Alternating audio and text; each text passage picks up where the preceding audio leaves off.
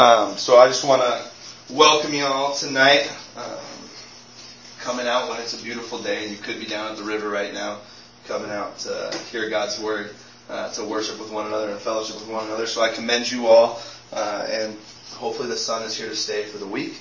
And maybe for the rest of the summer. That'd be nice. How many of you guys enjoyed the thunderstorm on Sunday? That was, uh, uh, for some places of the Northwest, it was a shocking experience. And for, uh, for other folks, there was a rumbling. Uh, yeah, those were really bad weather puns. Uh, so uh, don't take me to the bank on those. Uh, open up your Bibles because that's what you guys are here for. You're not here to hear me joke. Uh, if you did hear to come my, if you did come to hear my jokes, you were in the wrong place because I suck at jokes. Um, but yeah, uh, open your Bibles, guys, to John, John chapter one. We are in week two of our series through the book of John, which I preemptively told you last week was probably going to be a 40 week long series. Um, and I am, the more I continue to dig in, the more I continue to study it up. Um, is it okay if we're in John till this time next year with you guys? Is that okay? I know we got a lot of verses to cover, a lot of chapters. Um, but I already can tell you, I've already got the next three weeks sermons planned out. Uh, and all of them happen to be in the first three verses of John. Uh, so, uh, yeah, pray for me uh, because we have a lot we're going to cover. No, I promise it's going to pick up. Uh, it's going to be it's going to be a nice long time. It's going to be fun. Uh, we tackled Ephesians in 15 weeks, and that has five chapters. So you do the math. How we'll, we'll go about this. Uh, but yeah, I'm super excited. Uh, so do you guys have your Bibles open to John chapter 1? If you got your Bibles open to John chapter 1, uh, let me know by saying holla. Holla. If you aren't there yet, let me know by saying hold up. Hold up. All right, Evan's running to the car to get his Bible. Run, Evan! Um, that's awesome. Uh, but before we read, I just want you guys to keep your fingers there. Uh, I just want us to do a little bit of review from last week. Uh, last week, the title of the message, if you were taking notes, uh, you wrote down the title of the message, which was Beloved. And we talked about the disciple whom Jesus loved. We talked about John and we kind of set up the groundwork and the framework for who this John is, what makes him so important, what he did, uh, his role in the church, his role in Jesus' ministry, uh, where he lived, when he lived, the people he lived around. We talked about his family because, as I told you guys last week, using proper hermeneutics, that's that fancy Bible school word that has to do with how do we figure out what's actually being said. Uh, if we use proper hermeneutics, uh, we got to look at who, where, why, and all this uh, for the reasons why the Bible was written to specific groups. And so we did that with John. And so I just want to read a quote to you guys uh, that actually I thought was a really good quote, and I think it fits for what we uh, what we did last week. Uh, it's a quote that was written down uh, in about the fifth century A.D. Everyone say fifth century. Okay, that was a long time ago. For those of you who don't know history, uh, fifth century was about uh, 16 centuries ago. Uh, we're living in the 21st century, so that would make the fifth 16. I'm a history guy, not a math guy. Did I do my math right? Yeah. Okay, very good. Uh, and this was written down by a guy by the name of John Chrysostom. Everyone say John Chrysostom. John. Okay, this is not the John who wrote the Gospel of John, but his name's John. It was a common name, and still is. Uh, raise your hand if you know a John or if you are a John. Raise your hand if you've used the John. No, that's not John. All right, but everyone knows a John. I'm sorry. I'm sorry. Like I said, you don't come here to hear my jokes. Um, but this is what John had to say, uh, and, and I have this quote here. John Chrysostom said this. He said, "Where John, uh, were John about to converse with us and say to us words of his own." We would need to first describe his family, his country, and his education. But since it is not he, but God by him that speaks to mankind, it seems to me superfluous and distracting to inquire into these matters. And as I read that, I was like, oh, bummer. I, that's what I spent last week doing. But then he goes on to say this. Uh, he says, and yet, even thus, it is not superfluous, but is very, very necessary. For when we have learned who he was, and from whence he came, who his parents were, and his character, then we hear his voice and all his heavenly wisdom, and then we shall know right well, that's not a phrase we use anymore, but right well, that these doctrines belong not to him, but to the divine power stirring in his soul. That's a pretty good reasoning for why we should take a look at who John was, who his family was, and why he was writing. Not so we could get to know him, but that it is in knowing him we know who and why he was writing the things uh, down, what he was doing. And we said last week was he was introducing us, the church and Christians, to the light and the light which is Christ. Hence the title of our sermon series, I Saw the Light. You guys got your Bibles still in John chapter 1, verse 1. We're going to pick up in a, a portion of scripture that I would assume you've heard maybe once. If you haven't heard, this is a good introduction to it because we're going to spend a lot of time talking about it tonight. But this is what it says. In the beginning was the Word, and the Word was with God, and the Word was God. He was in the beginning with God, and all things were made through him, and without him nothing was made that was made. And in him was life, and the life was the light of men, and the light shines in the darkness, and the darkness did not comprehend it. Let's pray. Dear God, we just thank you so much for your word, God, and we pray that tonight, as we spend these next few moments, God, diving into what your holy word has to say, God, I pray that each and every single one of us, God, would be encouraged uh, by the truth that is in your word. Uh, God, that we would be inspired to live our lives uh, for the things of your word, God. That we would live our lives for the things of you, God. That we would be inspired each and every single day, uh, God, to make it a purpose to live for you. God, and not only that we would be encouraged and inspired by your word, God, but we pray that your word would challenge us.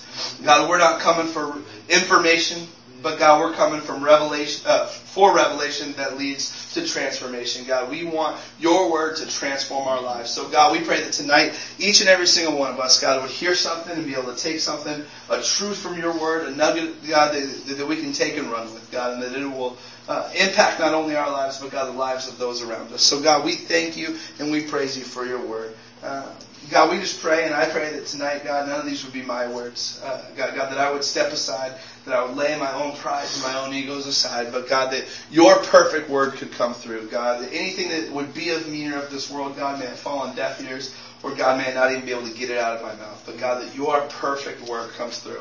So God, we thank you and we praise you in your son's wonderful and beautiful name, Jesus Christ.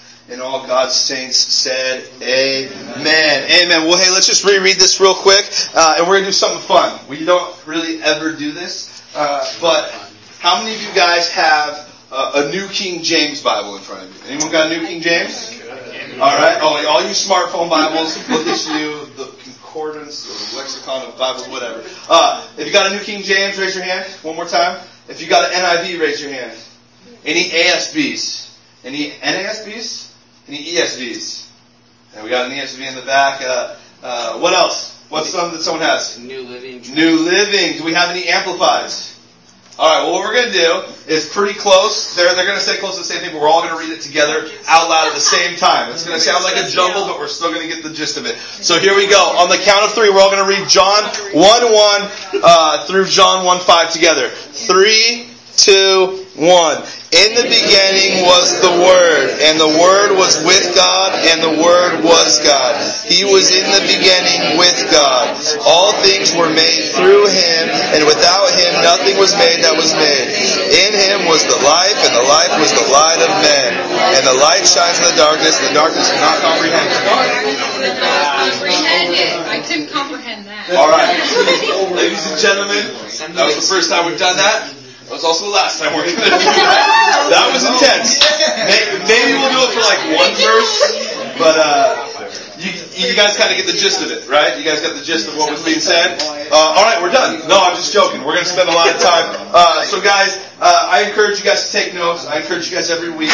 Uh, so, if you've been coming for a long time, you're probably getting tired of me saying take notes. Uh, and if this is your first time, uh, we encourage you to take notes. Not because I think I have anything good to say, uh, because you've heard my jokes, they're bad. Uh, but it's because I think God's Word has some good things to say. I don't actually think God's Word has good things to say. I know God's Word has good things to say. And there are things that we can apply to our life. And so I would encourage you guys to take notes. If you're taking notes tonight, the title uh, of this week's message is Logos. Everyone say Logos. Uh, it's not logos uh, like Nike and Adidas, but it's Logos, and we're going to talk about what that means in just a minute. Um, but before we do so, just because you guys know I love history, we're going to do a little more history lesson uh, because it's not superfluous and it's very, very necessary. That's what John Chrysostom said. The earliest uh, known copy we have of the Gospel of John, uh, not in its completion, but the earliest fragment from the book of John we have comes from John chapter 18. Uh, and the earliest fragment we have dates to about 130 AD. So what scholars have done, and they believe, okay, through the passing down and the copying and the rewriting of this, because this portion of John we have is written in ancient Egyptian uh, and is found in Egypt. So it had made its way from Ephesus through the Middle East down to Egypt. And they would say that's like roughly about 40 years or so, which would lend to where most scholars think the Gospel of John was written, sometime in the late 80s AD, early 90s AD, which would have been about 10 years before uh, John passed away traditionally. Traditionally, uh, the church history would tell us that he died at about 101 to 102 AD. So John was an old guy, and remember we talked about him last week being the Yoda disciple, right? He'd walk up all slow like and would just say, "Loving, let us love one another," and then he'd walk away. Wise old man. Uh, but yeah, he he wrote this down, and uh, the earliest copy we have is about 130 uh, AD. Now, many people uh, would hold that John uh, and his gospel is a Hellenistic gospel. Does anyone know what Hellenistic means? remember when I asked the youth a few uh, years ago about uh, what is Hellenistic or Hellenizing. Uh, they're like, does it mean about going to hell? Uh, and I was like, no, no, no, no. So does anyone know what Hellenistic means? It means going Greek. It means going Greek. Literally, Hellenistic means I'm going Greek. I think I'm turning Greek. I think I'm turning Greek. I really think so.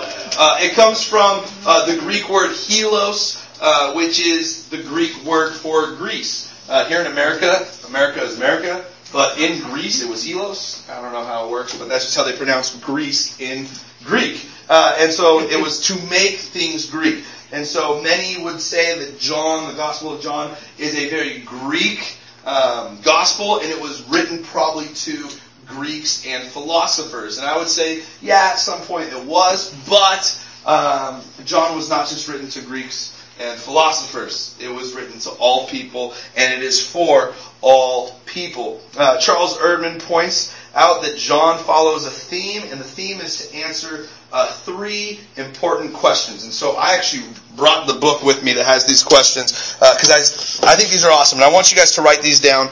Um, and uh, as we continue for the next 40 plus weeks to go through here, I want us to keep referring back to these three questions. Okay, this is what Charles Erdman has to say. He says this: How then shall we regard Jesus? It's a good question. He says this. He says, Is he to be admired as the best of men, or may he also be worshipped and trusted as God? Was he the greatest of the prophets, or is he also the Messiah, the predicted Savior of the world? Okay, so the first question is, how should we regard Jesus Christ? So as we take a while to look at the book of John, the first thing I want us to approach every single time we come on a Tuesday night, and as you guys are doing this on your own, is how should we regard Jesus Christ? The second question is, does it really matter how we regard him? Is it really important what we think of Jesus? And thirdly, um, it is this. Has there been sufficient evidence on which to base a belief? And do we have such a testimony that would warrant trust? So the first question, how do we regard Jesus? Second question, does it even matter? And the third question, is there sufficient evidence within this gospel that would lend us to believe a specific thing? So I think these are pretty good questions. And I, guys, we're, we're, we're going to come back to these uh, over and over again. But I want us to kind of really look tonight. What we're going to do tonight is we're really going to spend some time in John chapter 1, verse 1. Okay? It's a portion of scripture that says, In the beginning was the Word, and the Word was with God, and the Word was God. Was God. And so, not many words, but we're going to go through them tonight. Uh, throughout history, uh, this portion of scripture in John is called uh, the prologue. Okay, and and really, it's the only gospel that has a prologue uh, in its beginning. And so the question is, why did John write a prologue or or anything like this? Well, W. E. Vine writes that here Christ is at once presented to us in the grandeur of his eternal deity and that no profounder truths concerning the Son of God are to be found in the contents of the sacred volume than those that are given here in the first few verses of the Gospel of John. So we see that Jesus is presented as full deity and many, not just W.E. Vine, but many, many scholars would say that this portion of Scripture, John chapter 1, verse 1, is one of the most profound portions of Scripture there is. Raymond Brown goes on to say uh, that this is uh, a, a, hymn and a poetic summation uh, of the whole theology and the narrative of the Gospel of John. So it's put to a hymn and to some prose. So John uh, was not only appeasing the Greeks who understood prologues and understood hymns and understood philosophy, which we're going to get to, but John was writing to all peoples, both Jew and Greeks. And he was presenting Jesus Christ both as the Logos, which is the reason why that's our title, uh, which is uh, the Greek word for word. Okay? Uh, how many of you guys in your Bibles you see when it says in the beginning was the Word and the Word was with God and the Word was God? Uh, what is the capitalization or under caps of the word Word? Word, word. Yeah, it's capitalized. Uh, does anyone know why it's capitalized? It's capitalized in the Greek. It's capitalized in the Greek, yes. And that Greek word there is logos. And so we're going to break down what logos is, or maybe who logos is uh, in just a second. But the reason why John presents Jesus Christ as the Logos is first to appease those who are followers of Plato, uh, followers of Pythagorean, uh, followers of uh, Philo, and, and, all the sophists and all those who are Stoics. He's like, hey, there are Greeks who understand philosophy, so we're going to present this uh, in a very Greek way, but he also presents Jesus as the Son of God and the pre-existent Christ uh, of the Father thus appeasing some Jewish ideas and some Jewish uh, theologies and beliefs. And, and, as we continue on tonight, uh, we're going to see a guy by the name of Justin Martyr. I mentioned him a little bit last week. Uh, well, we're really going to break down some of the things that he had to say regarding John. But before we do so, uh, I want to mention there's a theologian today um, whose name is R.C. Sproul, and he has a few comments. Uh, and he, and he, he says regarding to uh, John chapter 1 verse 1 that he believes that the inclusion of the prologue uh, has to do with John's overriding goal for the Gospel of John. So not only is it going to help with these three questions, but the overriding goal of John is so that we can experience and know who Christ is. It is so that we can find the identification of who Jesus Christ is. And for any of you who have read the Gospel of John, uh, he focuses a lot on telling the story of who Jesus really is. And then if you go on to read uh, 1 John, 2 John, and 3 John, you're going to see he likes to paint the picture of this is Jesus. Jesus is not only the life, but he is the light and he is the love for this world. And, and so we're going to spend some more time breaking these down in the weeks to come. But here uh, in the prologue of John, John chapter 1, verse 1, we see how John echoes Genesis chapter 1, verse 1. You see, Bible begins and really all of history begins with, in the beginning God created the heavens and the earth.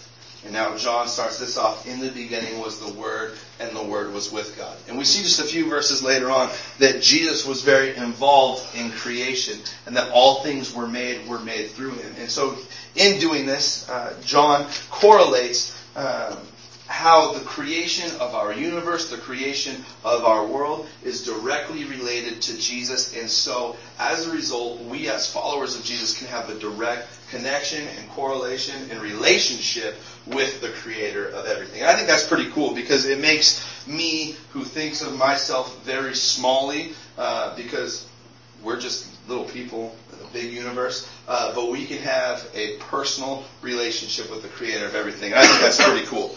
Um, but ultimately, John uh, and his statements here are more uh, more than any other passage of Scripture are paramount to all that we have to do, and they are paramount in our beliefs and in our doctrines concerning the Trinity, the deity of Christ, and the Godhead, who this all is. And so that's going to be our plan tonight, guys, is we're going to break down, and, and, and I just want to let you know, this is more less of a sermon, more of a kind of teaching opportunity because we're really going to break down who Jesus is from uh, just one verse. Okay, and that's kind of hard to do. So there's going to be a lot of information flowing tonight, but like I said, we're not here to get information. We're here for revelation that leads to transformation. So you're going to get a lot of information, but it's going to be able to be put back into things that we can apply. So next week, uh, I, I'm just going to forewarn you. Next week we're in John chapter one, verse one uh, again, uh, but it's it's more of a sermon that's like, all right, this is going to flow,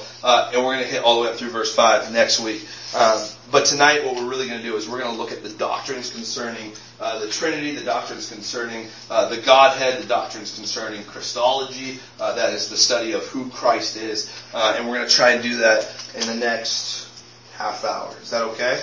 Can I have you guys' attention for the next half hour? Is that good? I want to show a nod of heads. You guys all go with that? I saw one head shake. No, it's my intern. That's horrible. Um? My goodness. well, here it is affirmed that Jesus uh, has existed as God since the beginning. Uh, and John uses the Greek word logos as we've talked about. Um, now, this logos uh, is uh, the pre-existent Christ and has a lot to do with history even pre-Christianity. And we're going to get to that in just a second. But I want to read you guys uh, another quote uh, by a theologian by the name of N.T. Wright. Has anyone ever heard of N.T. Wright before? Uh, his biggest person he's up against is N.T. Wrong. or N.T. Left. No, I'm horrible. I, gosh, I gotta stop this. Uh, but the theologian N.T. Wright uh, characterizes the word logos uh, as being the incomprehensible in human language. He claims that through belief in the logos, uh, this will transform people with its judgment and mercy. According to Wright, John's view of incarnation, uh, or, or, the incarnation of the Word becoming flesh, strikes at the very root of what he terms the liberal denial of the idea of God becoming human. His assessment is that when the enfleshment and the spoken word is removed from the center of Christian theology, all that is left is a relativism whose only moral principle is that there are no moral principles, no words of judgment, because nothing is really wrong except saying that things are wrong.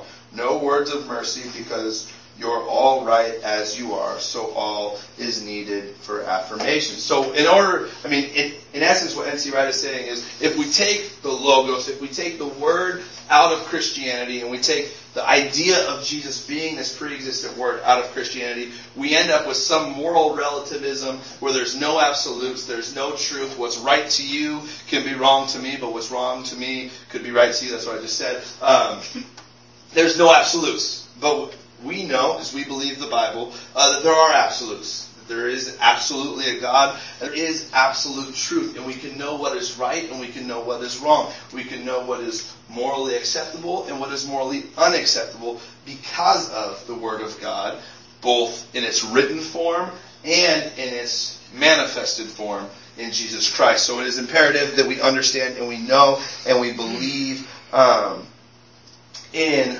God uh, and Jesus as the Logos. Now, John, as I stated earlier, he wrote to both Jews and Greeks. But what I want us to really do first of all uh, is, is, is look at what it means when he wrote to the Jews. Uh, because when he writes to the Jews, uh, he's writing kind of the idea that the rabbis had taught in the uh, early uh, first century and in the previous centuries BC. And what the rabbis taught was that the Torah, or the first five books of the Bible, was God's pre-existent wisdom that existed and was operating in creation. The Jews and the rabbis of the uh, of the early first century and the late centuries BC, they believed that the law was the thing that was involved in creation. It was God and the law, and they created everything together. And so what John is going to do is he's going to break down. He's going to say, all right, yes, we understand the law, but I want to break that down even more that Jesus Christ is the fulfillment of the law, and that Jesus Christ is actually the pre incarnate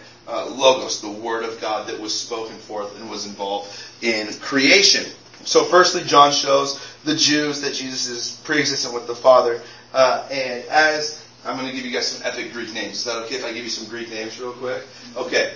There's a guy from the city of Antioch, and his name is Theophanes. Everyone say Theophanes. Theophanes. Right. Was that what he was really born as? Who knows? Because he was a Christian leader uh, of the church, and Theo is the Latin for God, and so maybe he just gave himself a godly name because he was in the church. But Theophanes of Antioch and uh, Augustine of Hippo point out that John, uh, that John is really looking at uh, Psalms chapter 33, verse 6. So if you got your Bibles, turn to John chapter 33, verse 6, um, when he is using the phrase logos because it is used in the Old Testament. Now, how, you guys are like, well, how does that work? Because the Old Testament wasn't written in Greek, it was written in Hebrew.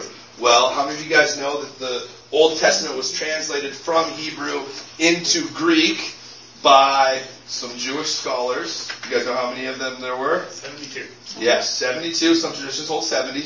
Uh, and it is called the Septuagint, which means the 70 coming together, okay? And so the Septuagint's translation of Psalms uh, uses the word logos. And this is what it says, Psalms chapter 33, verse 6. You all there? Let me know by saying holla. If you're not there yet, let me know by saying hold up. Wait, what is it? Psalms chapter 33, verse 6.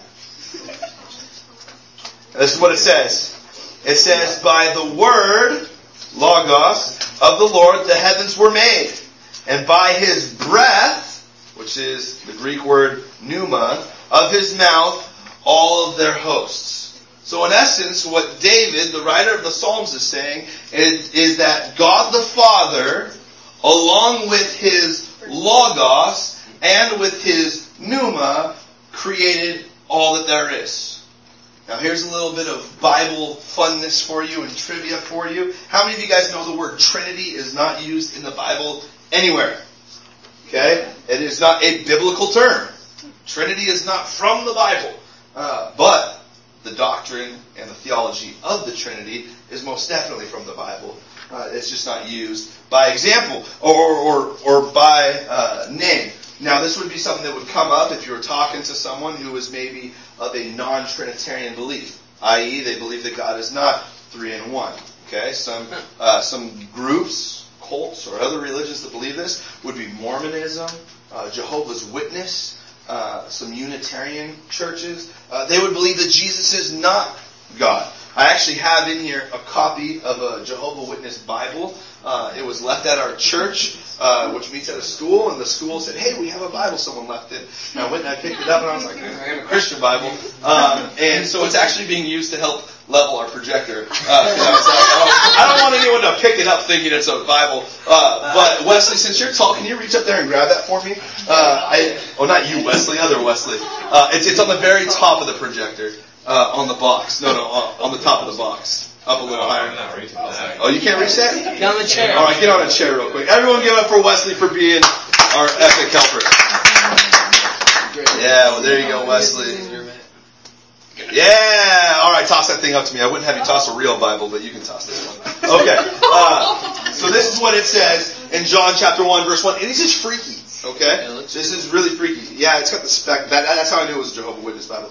All Bibles with the cool Dalmatian speckles, they're uh, Jehovah Witness Bibles. Uh, truth, truth. Um, this is what it says, John chapter 1, verse 1. And this is actually quite scary. As I can, if I can turn there. All right, this is what it says. Anyone know what it says? Anyone got ideas what it says? It does not say all of them. Yeah, that's what it says. It says, in the beginning was the Word, and the Word was with God, and the Word was a God. I mean, to the innocent ear, it sounds like the exact same thing. But when you listen to it with a fine-toothed ear, you can't have a fine tooth ear, but if you listen to it with a with a fine tooth comb, uh, it says, "And the Word was a God," and it's not a capital G God, but it's a lowercase God. So what they would believe is that Jesus was created, and that he is not God. And so, when talking to a Jehovah Witness and a Mormon, and we're, going to break this down a lot more next week. Uh, like I told you, I already have next week all planned out, and so we're going to break this down a lot more next week. But when talking to them, uh, the number one thing you always got to do when you're talking to a Jehovah's Witness or a Mormon is you got to talk about the deity of Christ, because they say Jesus isn't God. Uh, and then their number one thing they always fire back with, and I can tell you this from experience, the number one thing they fire back is, well, where do you find Trinity in the Bible? It's like, oh, yeah, you got me. But here's the little bit of Bible trivia that I want to help you guys out with. We don't see the word Trinity in the Bible at all, but we can see the Trinity in the Bible in multiple places. I just tossed it. It's okay. Um, this is a very good place where we see it. Psalm chapter 33 verse 6. It says, By the word of the Lord the heavens were made, and by the breath of his mouth all of their hosts. This verse contains the Trinity. Where? Listen, that's the King James of Psalms chapter 33 verse 6. King James Uh, King James, New King James, they're all going to say it. Any, any translation. Yeah, 33 6. It says, By the word of the Lord the heavens were made, and by the breath of his mouth all their hosts. Now, this isn't even the sermon notes. This is a bonus for everyone, okay? But this is what it says, okay? By the word of the Lord. When you look at it in the Greek and in the Hebrew, Lord is Father God. And the word of the Lord is the Logos, which by the end of the night you're going to know Logos is synonymous with Jesus Christ, the Son of God. Fully divine, same as God. So now we have Father and Son, and then check this out. It says, by the breath of his mouth, all their hosts. This word breath here is the Greek word pneuma, which is also used in the New Testament to describe, guess who? None other than the Holy Spirit. And so, by God, creation, but by the Word, so God with Jesus and with His Holy Spirit, everything was created. That's pretty cool. And you'll probably make the Jehovah's Witness and Mormons be like, I didn't know that. I should probably do my homework. Uh, because this is important. But we're not going to focus on the Holy Spirit part of it. We just did a six week series on the Holy Spirit. We're focusing on Jesus right now. Uh, and so the Word of the Lord, this is Jesus. So John is correlating um, something here that the ancient Jews understood. Moses himself also understands uh, the concept of God being uh, three in one. Okay, when Moses writes down Genesis chapter one, if we were looking to, if we were to look at Genesis chapter one right now, we see that in the beginning God created the heavens and the earth, right? And then he goes on to say, "Let there be light," and that the earth was formless and without void, and that the Spirit of the Lord hovered over the deeps. Well, who do you think that Spirit of the Lord hovering over the deeps is? It's the Holy Spirit. But like I said, we're not talking about that. And then it goes on to say, when he's creating man and woman, what does God say? He says, "Let us create." He uses the word "us," which is weird when you're talking about yourself, unless you're God, who's three in one. He said, "Let us make for ourselves man in our image." Come on. So Moses understands that God is three in one. And Moses goes on to say later on things that back this up. Uh, but along with all of this, uh, and, some of the pre-Christian Jews and all of the Greek Jews uh, saw the law as the pre-existent with the Father as His wisdom. Okay, and the Greek word there for wisdom, for all you guys who like Greek words, you're getting a lot of them tonight. The Greek word there is Sophia.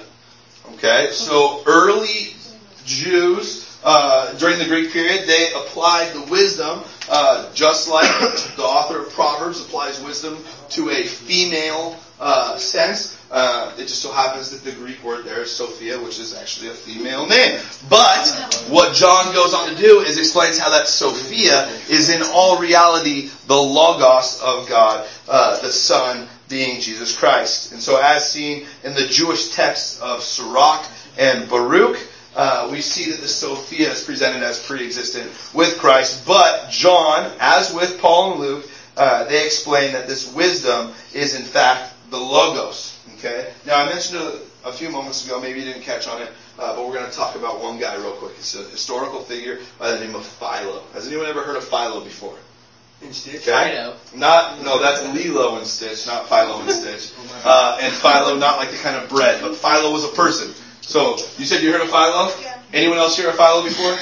All right. This, can you tell me something about Philo? I I've only heard his name. I Okay, you heard his name. Well, I'll tell you who he is. Does, does everyone know who Philo was? Okay, yeah. Philo was a Greek Jew, so he was Jewish, but he had been Hellenized, and he was from Alexandria, and he was a uh, philosopher, and he liked philosophy a lot, and he existed before Christ. Um, And he taught a theology about Logos, and his theology about Logos was that Logos was the angel of the Lord. Okay? He adopted concepts that were written by Plato and were written down uh, by Socrates and Aristotle, uh, that Logos, in the Greek sense, the pagan sense, was the divine animator. Logos was the divine animator that gave all living things life. And so, uh, as we're going to see later on, I'm not going to steal the thunder of that, but the Jewish and the Greeks are given Christianity by a guy by the name of Justin Martyr and says, look, you guys have been believing this, now let's put a name to what you believe. That name is Jesus. You can believe in Jesus. But we're going to talk about that in just a, a few more moments. But not only uh, did John resonate with the Jews, but he also resonated with those who were Platonic and Stoic uh, philosophers in their view of Logos. In the third century BC, Stoics believed that Logos, as I said, was the divine animating source of all life. And Platonists believed that Logos was the form of all the good. And so if you know anything about uh, Platonic philosophy, anyone know anything about Plato and philosophy? Mm-hmm. Yeah, don't warp your mind on it. It's freaky, it's weird, I don't get it. Uh, but they base everything off of forms, and everything has a form, and there's the metaphysical and the physical, and then it goes beyond that, and everything has a form and a purpose. And what they would say was that the Logos was the form of all that was good. And so that all the forms are based off of the form that was good, being the Greek Logos, which is some divine wisdom, okay? Which Christianity would then bring full circle and say that is Jesus, and now you can meet this Jesus and have a personal relationship with Jesus. It's pretty cool stuff. Justin Martyr, uh, as I said, we were going to be talking about him. He uses the Logos theology to, to defend Christianity against the Romans. Uh, during the second century, uh, Justin Martyr was living about 150 AD, and they were facing persecution from a guy by the name of Antonius Pius. Everyone say Antonius Pius. Antonius Okay. Pius. He was the Roman emperor at the time, and he was killing Christians like crazy. And so what Justin Martyr does is Justin Martyr writes what is called an apology. Does anyone know why it's called an apology? Okay, it's where we get our modern use of the word apologetics, which is defending the faith.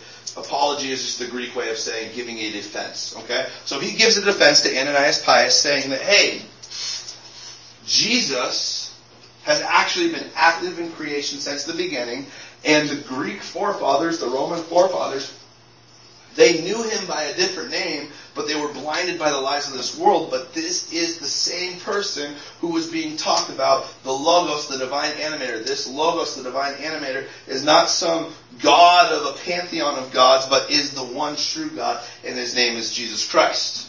He wrote this letter to the emperor.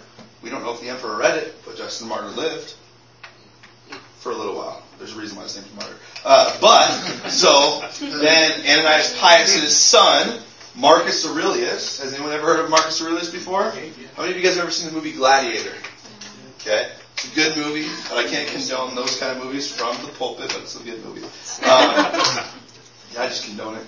Yeah. Um, okay, so it starts out with Marcus Aurelius, and Marcus Aurelius dies. He was a very real person. Uh, and Marcus Aurelius was the last of the Stoic philosophers. And he's one of the most famous Stoic philosophers. Justin Martyr also uh, appeals to Marcus Aurelius and says, hey, I told your dad, your dad got it and he stopped persecuting us. You need to stop persecuting us also. Jesus is the only way. Well, Marcus Aurelius, his father, Ananias Pius, wasn't really a philosopher. He just knew philosophy.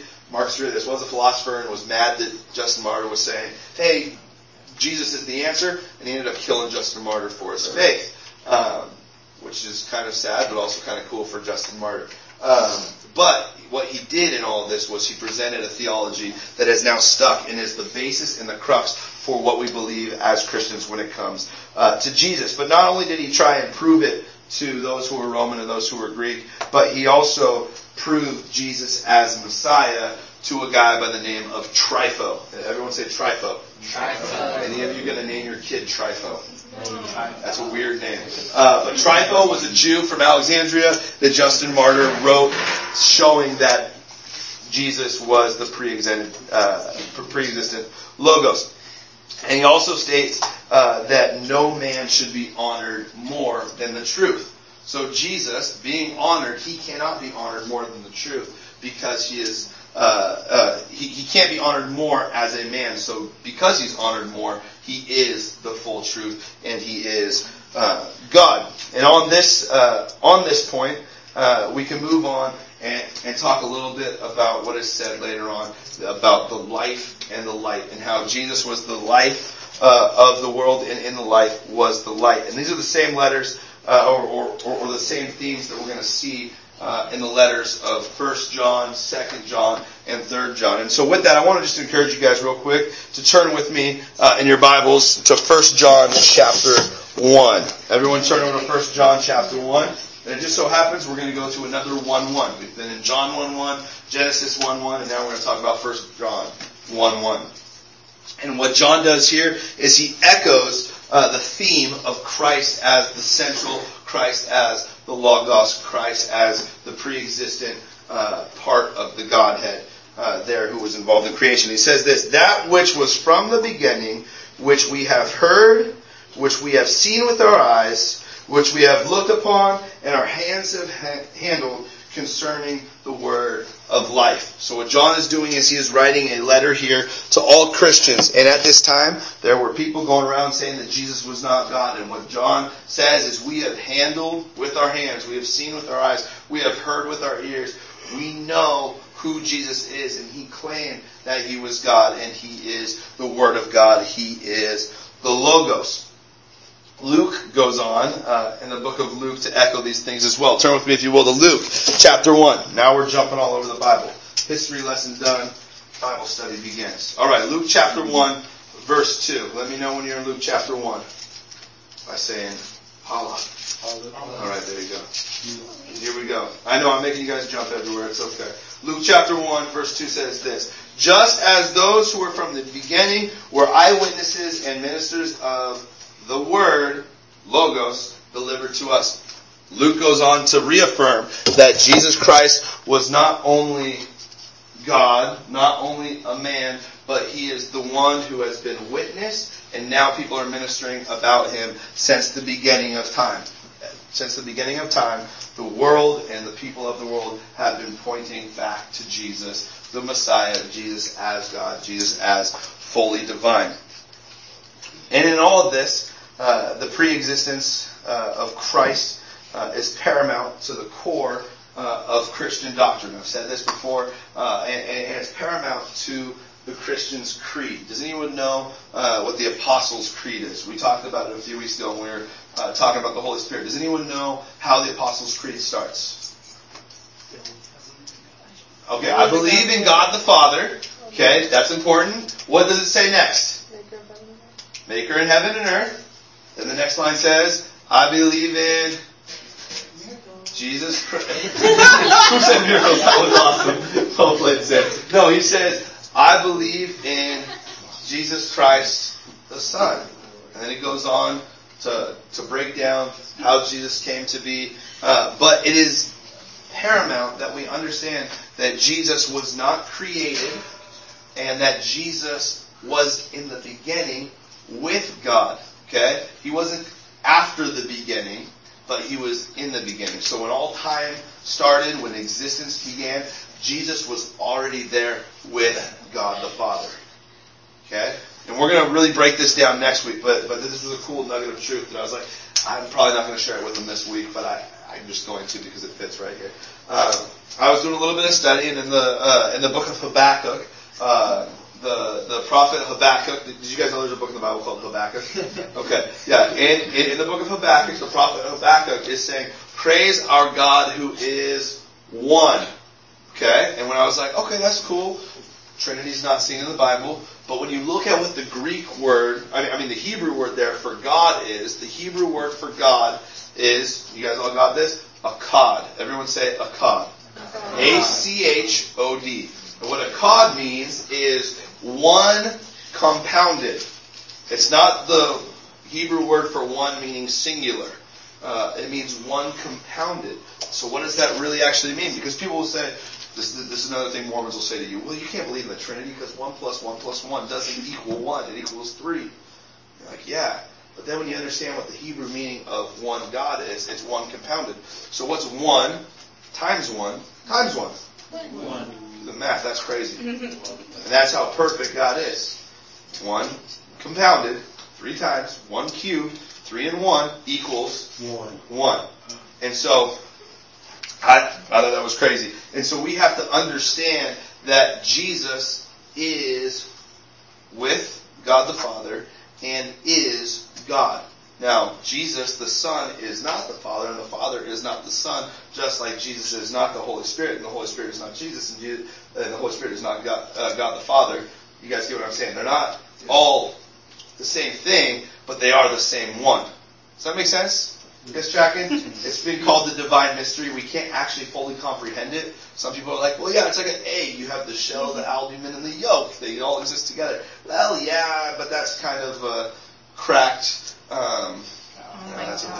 bad. Man, Come on. sorry, but uh, it's we can't fully comprehend it, but it is backed up by Scripture, and that's what we believe, and it's the core of what we believe. Uh, as I said earlier, uh, here it is affirmed that Jesus was the ever existent as God, and as John says, in Him was the life, and the life was the light of the world. You guys noticed in all the songs that we were singing tonight, and I'm going to ask Bo. Bo, if you can come back up and just start playing the guitar in the background, because we're going to worship God just a little bit more uh, as, we're coming to a close. Uh, but if you notice something with all the songs, all the songs were talking about uh, Jesus Christ and the light, so much so that we all started stomping like we were rowdy cowboys singing "Praise the Lord, I saw the light." But that is what it's all about. Jesus is not only the life of the world, but in the life was the light for all men. And so I'm just going to invite you guys to stand with that uh, as as, as Bo get, uh, as Bo begins to play. Uh, we mentioned just a few moments ago Augustine uh, of Hippo. Uh, he says something, and what he says is today, today, turn your attention to the Word. And then he goes on to say, after you turn your attention to the Word, know this, that you can have that same Word in your hearts. Romans tells us that if you confess with your mouth that Jesus Christ is Lord, uh, and you believe in your heart that God raised him from the dead, you shall be saved. One of John's disciples, a guy by the name of Ignatius uh, of Smyrna, uh, he wrote a letter to a group of Christians in the city of Magnesia. Okay? And what he wrote to those who were the, the Magnesians, he said this. He said, that we are fully persuaded that there is one God who manifested himself through Jesus Christ, who is the Word. Who is the Word. And so we gotta know, and, and, and as we continue to study the book of John, uh, every time you see the Word, realize that this is Jesus Christ, and that Jesus Christ is the Son of God, and that Jesus Christ is God, and can believe in Him, and you can bring that Word into your heart. If you believe it in your heart, and if you confess it with your mouth, we can truly say that we have seen the light. We can go from this place saying, I have seen the light, I have seen Jesus, I know who Jesus is, and it is because of what He has done for me that I can have eternal life. Amen? Amen. Amen. I know it was a little bit more of a lesson tonight, so we're going to lighten the mood a little bit with some song. Sound good? All right. I walked away with my love was. I wouldn't